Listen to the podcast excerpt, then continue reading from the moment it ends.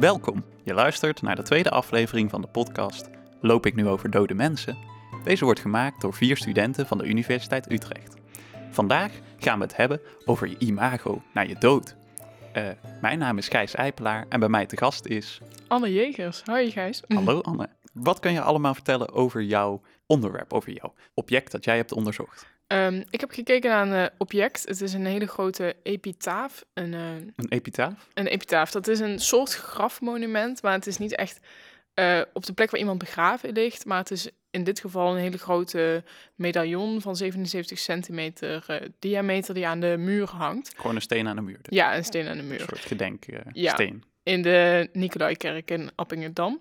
Er staat een wapenschild op en er staat een tekst omheen uh, waaruit duidelijk wordt dat Gert to Dornum en Windmoende daar in vijftien vijftien gestorven is. Ja, heel mooi, helemaal mondvol.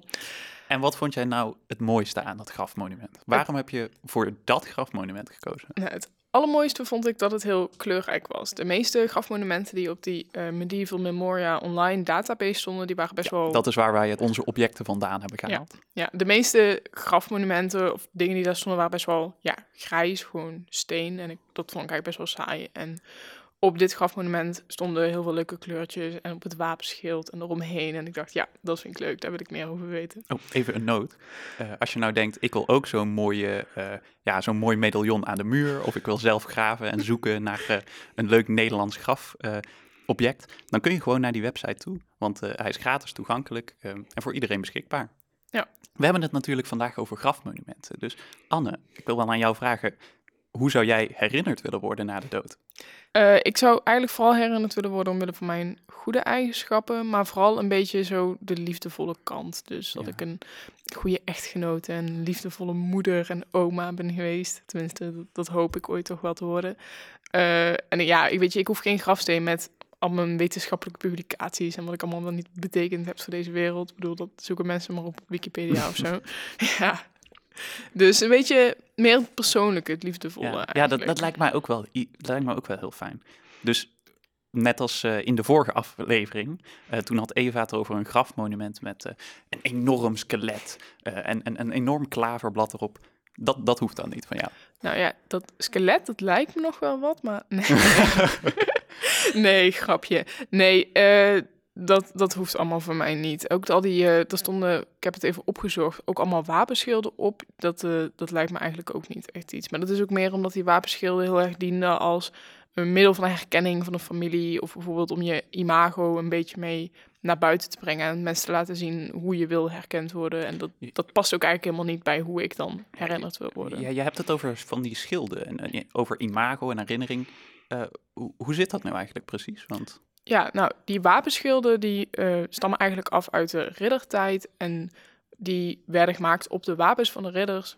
Waarom het ook wapenschilden genoemd zijn natuurlijk. Ja, logisch. Om te laten zien um, wie zij eigenlijk waren. Want je had dan uh, ja, twee bendes ridders die elkaar gingen bevechten als het ware. En om eigenlijk te voorkomen dat je met zo'n enorme helm op... waardoor je ja, je gezicht je, niet ja. meer ziet, je mederidders zeg maar de pan in ging hakken... droeg je dan dus een wapenschild... om te laten zien van, oké, okay, ik hoor bij deze groep ridders, groep A... en dat de andere mensen wisten dan, ik hoor bij groep B. Dat is wel heel kenmerkend voor deze periode. Die uh, ja. heraldiek noemen we dat dan, de studie ja. van wapenschilden. Er is ook heel veel over te vinden, dus ook als je dat interessant vindt. Nou, ja. Een boekje volgeschreven. We weten nu dus dat je die wapenschilden hebt... maar wat ja. heeft zo'n wapenschild dan met je imago te maken? Nou, dat het even buiten dat praktische nut. Ja, uh, het begon dus echt als dat praktische nut inderdaad. Dus dat je die bijvoorbeeld verschillende kleuren hebt. Uh, op een gegeven moment kwam je dan bij de kruistochten uit... waarbij een hele grote groep ridders bij elkaar kwamen. Toen kwamen er heel veel verschillende soorten. Dus ook met allemaal figuurtjes erop. En op een gegeven moment begonnen mensen dat eigenlijk wel zo cool te vinden als het ware. En uh, werd het ook een beetje een soort statussymbool van... kijk maar, een wapen hebben. Dat ook zonen van vaders het over gingen nemen... zonder dat zij zelf ridders waren. Dus op die manier kwam het ook... binnen een beetje de familiebanden terecht en ging het van families over. Uh, ook onder de, de burgers. Meestal waren het niet echt de arme stakkers, maar meer de, de rijken richting de adel en de adel zelf die dan wapens gingen gebruiken. En die zetten daar dan allemaal kleuren en figuren op die als het ware spreken voor hun imago. En je kon er bijvoorbeeld, uh, zoals op het epitaaf van Gert te zien is... kon je er bijvoorbeeld een adelaar opzetten... en die stond dan symbool voor macht ja. en overwinning. Ja, dat is nog steeds wel een beetje zo. Ja, Uh, en er staan bijvoorbeeld ook samengebonden korenschoven op. Uh, en die staan dan voor eendracht. Dat, dat is op zich ook wel enigszins te herleiden, want je bindt het dan samen in eendracht. Ja, en op ja. die manier kun je eigenlijk met zo'n schild, als het ware, het imago van je familie naar buiten brengen. Ja, klinkt wel, klinkt wel heel uh, klinkt logisch. Ja. ja. Wat ik niet zo logisch vind, is waarom er op die grafplaat van Gert, want ik heb natuurlijk zelf ook een beetje onderzoek gedaan. Ik heb jouw paper gelezen. Uh, dat epitaaf van Gert, uh, dat is niet zijn familiewapen. Dat is eigenlijk heel raar. Waarom, ja, waarom is dat zo? Klopt. Ja, dat is, ik vond het zelf ook een beetje apart. Want zoals bijvoorbeeld in aflevering één jij met uh, Eva besproken hebt, mm-hmm. was het in de middeleeuwen op zich best normaal om over je eigen dood na te denken en ook wat je op je grafplaat wil. Maar het lijkt erop alsof Gert dat misschien niet gedaan heeft, of misschien wel. En hij vond zijn schoonfamilie gewoon heel leuk. Dat kan natuurlijk ja, ook. Maar uh, er zijn in de buurt van... Want jij zei schoonfamilie. Maar ja. is het dan uh, het familiewapen van zijn schoonfamilie? Ja, het is het familiewapen van, de, van zijn vrouw, als het ware. Of dus van zijn vrouw nog wel? Van zijn schoonfamilie. Ja. ja, het is natuurlijk hun familiewapen, dus het is van hun hele familie. Maar uh, er zijn in verschillende kerken in Dornum zijn er twee soortgelijke epitafen gevonden van uh, haar kant van de familie, zeg maar. Waar ook hetzelfde wapenschild op staat, die op hetzelfde vorm gegeven zijn. Dus er wordt gedacht eigenlijk dat zijn familie, zijn schoonfamilie na zijn dood in Appingedam dat wapen verzorgd heeft. En ook het hele epitaaf verzorgd heeft. Want Gert is daar op een gegeven moment naartoe gegaan toen Appingedam werd ingenomen door de Saksen in vijftien veertien.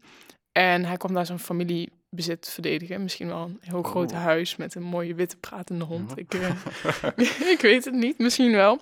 En, um, en daar is hij op een gegeven moment is hij daar achtergebleven en doodgegaan. Misschien is hij wel heel plotseling gestorven en heeft daarom zijn schoonfamilie. Ja, dat zou ik verklaren waarom hij uh, niet zo met zijn eigen dood bezig was. Ja, maar misschien heeft hij het dus ook wel zelf gemaakt, dat weten we niet.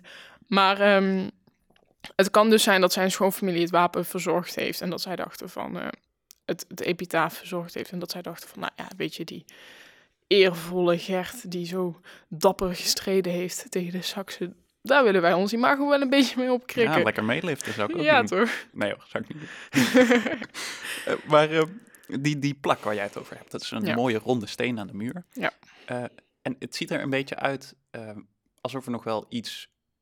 Ja, het is niet zo normaal als wij dat kennen. Nee, klopt. Um, zou het kunnen zijn dat dit ja, wel echt in de originele staat zo was? Ja, nou, uh, volgens de overlevering zeggen mensen dat het vroeger bij een groter grafmonument gehoord heeft. En dat de um, patriotten die gelieerd waren aan de Franse Revolutie in uh, zeventien vijfennegentig onder het motto van vrijheid, gelijkheid, broederschap. En dan vooral die gelijkheid eigenlijk al die grafmonumenten een beetje neergehakt hebben. Want al die wapens, die stonden natuurlijk symbool ook voor de, de rijke mensen, een beetje de edellieden. En dat, ja, alles wat rijk was, dat, dat vonden zij gewoon niet leuk. Dus ja, dan hebben als je ze... er dan aan denkt wat er allemaal verloren is gegaan. Ja, een heleboel. Dat is eigenlijk best wel zonde. Steek en, in mijn hart. Uh, ja, een steek in mijn middeleeuwen hart. Maar uh, ja, dus het kan zijn dat dus de rest van het grafmonument kapot is gegaan en dat dit gedeelte Um, ergens door bedekt werd, of misschien richting een muur gekeerd stond, ergens achter stond, dat ze het gemist hebben, of ze hebben, hadden er gewoon geen zin meer in, dat kan ook. Ja. Ik denk um, dat we wel uh, kunnen concluderen dat zo'n grafmonument dus eigenlijk niet alleen voor, als, voor degene die doodging. Nee, klopt. Maar dat het ook een hele grote rol kan spelen voor de mensen die nog wel leven. Ja. Zowel voor de schoonfamilie, zoals jij zei, maar ook nog voor de mensen een paar eeuwen later. Ja, klopt. Het is... Uh, Vooral eigenlijk voor de schoonfamilie en voor zijn eigen familie, dat het uh, best een beetje hun imago opkrikt. Ik bedoel, zo'n zevenenzeventig centimeter grote plak aan de muur, ja. dat is gewoon best wel wekt aanzien op. En het was ook in die tijd best normaal als je bijvoorbeeld kerken had waar die volledig behangen waren met allemaal rouwborden en Uh, monumenten en van die stenen die vanuit één familie kwamen om te laten zien van kijk, wij zijn deze familie, wij hebben een bepaalde macht over deze regio en dat ja. wilden ze dan op die manier laten zien. Ja, duidelijk. Dus, dus heel belangrijk voor die familie. Ja. Maar even heel zwart-wit, die mensen zijn allemaal dood nu. Ja, klopt. ja, dus wat is uh, ja, de functie van zo'n zo'n monument, zo'n uh, overblijfsel uit de middeleeuwen. Ja. Het is niet meer hetzelfde als vroeger. Nee, ja, sowieso is het natuurlijk veranderd, want wij kennen Gert niet. We hebben hem niet gekend. Het is niet onze buurman die vijf jaar geleden dood is gegaan of zo. Um, en de familie die hem dus wel gekend heeft, die leven allemaal ook niet meer. Dus je hebt op die manier, je hebt die, echt die herinnering dat object van rouw en ook dat object van memoria heb je niet echt meer. Want vroeger was het bij memoria natuurlijk zo dat het uh, mensen opriep om te bidden voor het zielenheil. Ja, ja, dus dat die mensen minder lang... Voor het zielenheil? Ja. Vroeger was het idee in de middeleeuwen dat uh, op het moment dat je doodging en je zou op weg gaan naar de hemel, dan kwam je niet meteen in de hemel terecht, maar je kwam eerst in het vaagvuur om oh man. te boeten. Ja, lekker warm dat wel. Te boeten voor je zonde die je gedaan had, zeg maar. En hoe meer zonde je had gedaan, hoe langer je in het vaagvuur bleef. Maar op het moment dat mensen op aarde uh, zouden bidden voor jouw zielenheil, zou jij sneller in de hemel terechtkomen. Oh ja. En memoria zijn dus objecten zoals deze grafplaten, maar het konden ook schilderijen zijn. Het zijn een heleboel verschillende dingen, kun je daarbij indenken. Ja. Die bijvoorbeeld cadeau werden gedaan aan een klooster, zodat een klooster zou uh, bidden voor het zielenheil. Of die bijvoorbeeld werden opgehangen in de kerk, zodat de mensen die daar langs liepen even stilstonden en even gingen bidden. Zodat de persoon die in het vagevuur zit sneller door mocht stromen naar de hemel. Dat stilstaan om te bidden voor iemands uh, voor korting van de tijd in het vagevuur doen wij natuurlijk niet meer. Ja, uh, maar ik kan me voorstellen dat mensen nog wel um, ja, stilstaan om bij zo'n object daarna te kijken. Ja. Dus in die zin is de functie van zo'n object helemaal veranderd. Ja, klopt. Want wij kunnen er nu nog naar kijken alsof, als, wat ik zou doen is, uh, zie ik, oh, een mooi uh, steentje aan de muur met wat kleurtjes erop. En als historicus denk ik dan natuurlijk, oh, er zit een heel leuk verhaal achter. Ja.